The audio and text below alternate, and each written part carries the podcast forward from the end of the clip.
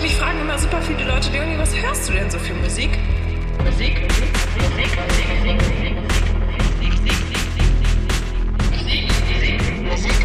Musik, Musik.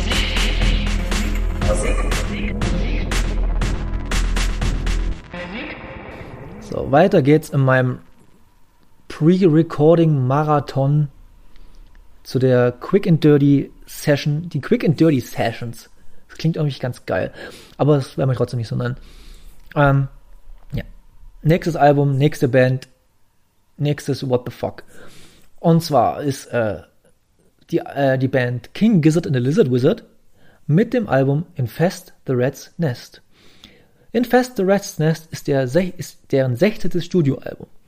Ihr denkt euch, 16. Studioalbum? Wie lang gibt's die Band schon? Alter Schwede, 16 Studioalbum schafft ja kaum irgendjemand. Die Band gibt's seit 2010. Ja. So viel dazu. Jedes Album von denen klingt mehr oder weniger äh, anders. Manchmal erkennt man so Fragmente, okay, das merkt man, das ist halt ein typisches Gizzard-Ding und das ist halt ein typisches äh, typische äh, Vorgehensweise an Songwriting. Infest the Rest's Nest ist was vollkommen anders. Und von Infest the Rest's Nest ist ein Thrash Metal, Heavy Metal Album. Und meiner Meinung nach ein sehr, sehr, sehr gutes. Äh, ich kann mir vorstellen, dass viele Metalheads und viele Puristen in dieser, äh, in dem Genre mich an die Wand stellen würden und dann mit ihren Lederkutten verprügeln würden oder mit ihren Kutten verprügeln würden oder mit ihren, ihre Aufnäher mir ins Gesicht nähen würden. Aber das sind halt auch dann eher äh, wieder diese Gatekeeping, wir gucken nicht über unseren Heavy Metal Tellerrand hinaus, Menschen, weil Infest the Red's Nest hat einfach ähm, so viel Drive, so viel äh, 80er Jahre Heavy Metal, Thrash Metal Vibes, wie selten etwa, ich bin jetzt nicht so bewandert im Genre, muss ich ganz ehrlich zugeben. Es gibt so Sachen, die mag ich sehr gern, so vereinzelte, aber ich finde es halt so geil in dieser Vita von, äh, oder Diskografie von Gizzard, dass dann plötzlich ein Thrash-Metal-Album aufkommt, äh, auftaucht. Nochmal wieder persönliche Fun Facts. Ich habe äh, die Band zum ersten Mal 2017 auf dem ähm, Beaches Brew Festival in Italien gesehen und kannte bis dato, ich glaube, ein, zwei Songs so bisschen vom Nebenbei hören, so im Auto und von, von Freunden und so, hat aber nie wirklich Not, äh, Notiz genommen von der Band. Sehe die Band und man muss dazu sagen, das ist eine sechsköpfige Band. Das ist schon mal bestehend aus äh, Gitarre, Vocals, noch eine Gitarre, Vocals, Bass und äh, dann noch jemand, der so Keyboard spielt und ein bisschen Gitarre und so, ein bisschen die ganzen Effekte macht und zwei Drummer. Und diese zwei Drummer, darauf wollte ich eigentlich hinaus, ähm, haben mir diese Band erstmal richtig äh, auf meine musikalische Landkarte gezimmert, weil äh, es gibt ich, in, der, in der ewigen Historie an äh, Output, die sie haben, schon mittlerweile, also zehn Jahre, aber trotzdem, haben dies meiner Meinung nach perfektioniert, zwei Drums sinnvoll einzubauen, ohne dass die immer das gleiche spielen. Ähm, und das ist mir einfach so aufgefallen. Klar spielen die teilweise unisono viele Sachen, aber dann gibt's halt auch so Parts, wo die einfach äh, auseinandergehen, aber trotzdem die Stimmung des Songs weiter äh, tragen und noch ein bisschen mehr hervorheben. Bei Infest und das Live ist es halt eine Sache für sich. Ich habe die zwischen 2017 und 2019, ich glaube, dreimal oder viermal live gesehen. Und es war immer was anderes. Deshalb, ähm, wenn man wieder darf, geht dort auf jeden Fall mal Handy Band sich angucken. Ich lasse es jetzt erstmal, weil ich habe sie, wie gesagt, mehr als genug gesehen. Und ähm, ja, Infest the Red's Nest hat auch äh, äh, Hintergrund dazu, erklärt auch, warum diese Band mittlerweile mittlerweile, es sind ja schon seit das Album von 2019 aus, und 2021 bis jetzt kam, da kamen noch zwei Alben hinterher, also sind wir bei Album Nummer 18 von der Band. Also aktuell das äh, LW. Das ist auch ein sehr, sehr gutes Album, kann man sich auf jeden Fall auf das auf mal reinziehen.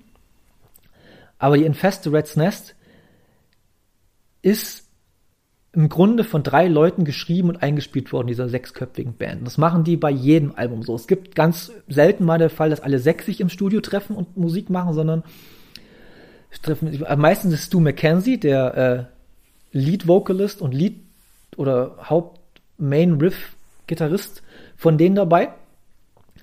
Und dann drum, ringsherum scharen sich halt wieder entweder mal ein Drummer, dann spielt der Bass oder der macht da mit und der macht das wieder und dann bei einem anderen Song wechseln die wieder durch und so. Die haben jetzt kein festes, die haben ein festes Bandgefüge, aber beim Recording halt nicht. Und das macht diese Band so unberechenbar und auch so fantastisch. Ähm, und bei Infest Red's Nest war es halt auch bloß drei von dieser Band, die das eingespielt haben und geschrieben haben. Und das merkt man dann aber auch. Beziehungsweise, was heißt, das merkt man aber auch, man merkt, dass die drei einfach Bock drauf hatten. Vielleicht hatten die anderen einfach nicht so wirklich Bock drauf. Oder hatten einfach keine Zeit, waren mit anderen beschäftigt. Ist egal. Ähm, thematisch ist das, ähm, äh, dreht sich das Album um die Zerstörung unseres Planeten. Kann man ganz einfach sagen, dass unser Planet halt durch Umweltverschmutzung, Industrialisierung und den ganzen anderen Blödsinn zerstört wird. Und das einfach der einzige ähm, die einzige Lösung ist, einen anderen Planeten zu kommen mit den guten Menschen und äh, da dort von vorn anzufangen und da, da nicht so einen Scheiß zu bauen. Das ist das Grundkonzept des Albums. Und ähm, es ist halt musikalisch halt wirklich Thrash Metal, Heavy Metal vom Allerfeinsten. Du hast Soli, die ja, Kirk Hammett, ja, gut, fangen Metallica auch nicht an, das ist auch so eine Band, die ich nicht leiden kann. Ähm, ähm, ja, also die halt nichts nachsteht. Du hast halt, man hört halt ganz klar die Einflüsse von Slayer, Exodus, äh, wie heißen die ganzen anderen Bands noch? Sodom auf jeden Fall, würde ich jetzt mal behaupten. Creator, wer sich ein bisschen auch in dieser deutschen Thrash-Metal-Szene auskennt. Vielleicht auch ein bisschen äh, äh, Motorhead, vielleicht auch, also so ein bisschen. Ähm, es ist viel Double Bass dabei, es ist, die Gitarren sind wahrscheinlich auf Drop D oder Drop B gestimmt. Äh, Stu McKenzie, der normalerweise immer sehr, äh, eine sehr klare Stimme hat, singt sehr rotzig, sehr schreit teilweise ein bisschen rum und geht auch ganz tief und oh, es ist einfach ein tolles, tolles Album. Ähm, mit wunderschönem Artwork, muss man dazu sagen. Also, man sieht so, äh, ich kann es gar nicht richtig beschreiben, es ist halt ein schönes Artwork. Müsst ihr damit leben, googelt selber. Oder, ja. Äh, das Album, man kommt ja halt nicht mehr hinterher bei der Band. Es ist trotzdem, so wie ich das jetzt mal beim Überfliegen, beim kleinen äh, Recherchieren ist es doch sehr gut angekommen in der ganzen Szene, beziehungsweise in, in, in der, in der äh, Presse, wie man so schön sagt, in der äh, Musikjournal, in der Musikjournalie. Aber wie gesagt, es ist halt, man kommt bei Gizzard nicht mehr hinterher. Die haben jetzt schon Alben rausgebracht. Ich kann mir einfach vorstellen, dass die Ende des Jahres noch eins rausbringen. Ich weiß nicht, ob die irgendwie einen Rekord aufstellen wollen für die meisten Alben innerhalb von 20 Jahren sind auf jeden Fall auf dem besten Wege dazu.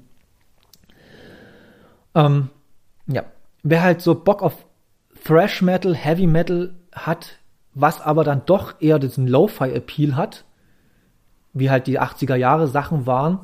Also ich kann mir schon vorstellen, wenn, wenn, ich, wenn ich, wenn man in einer Zeitmaschine die Platte nimmt und dann so ins, ja, in die 80er Jahre Metal Discos fährt oder Metal Clubs fährt und dann mal so ein, zwei Songs auflegt, denkt man sich, hui, Wer ist denn das? Das gefällt mir. Und das finde ich halt geil. Wenn halt so Organ Farmer ist einfach nur, ist einfach ein wunderschöner Knüppelsong, der knüppelt einfach vorneweg. Du hast natürlich auch sowas wie Superbug, der danach gleich kommt, der dann ein bisschen schwerfälliger ist, ein bisschen schon in die dummigere Richtung fast schon geht. Ja, dann Self-Immolate geht dann auch wieder bis zum Ende hin und Hell einfach auf die Fresse und lass mal, lass mal gut sein mit irgendwelchen Schnörkeleien. Ja. So viel dazu und ähm, ich spreche immer so wunderschön mitten ab in meinem, meinem Fluss, aber äh, ich wiederhole mich dann am Ende bloß noch und das bringt dann auch nichts, wenn ich halt fünfmal sage, wie Thrash Metal und Heavy Metal das Album ist. Deshalb, ähm, ja. Bis zum nächsten Mal und tschüss.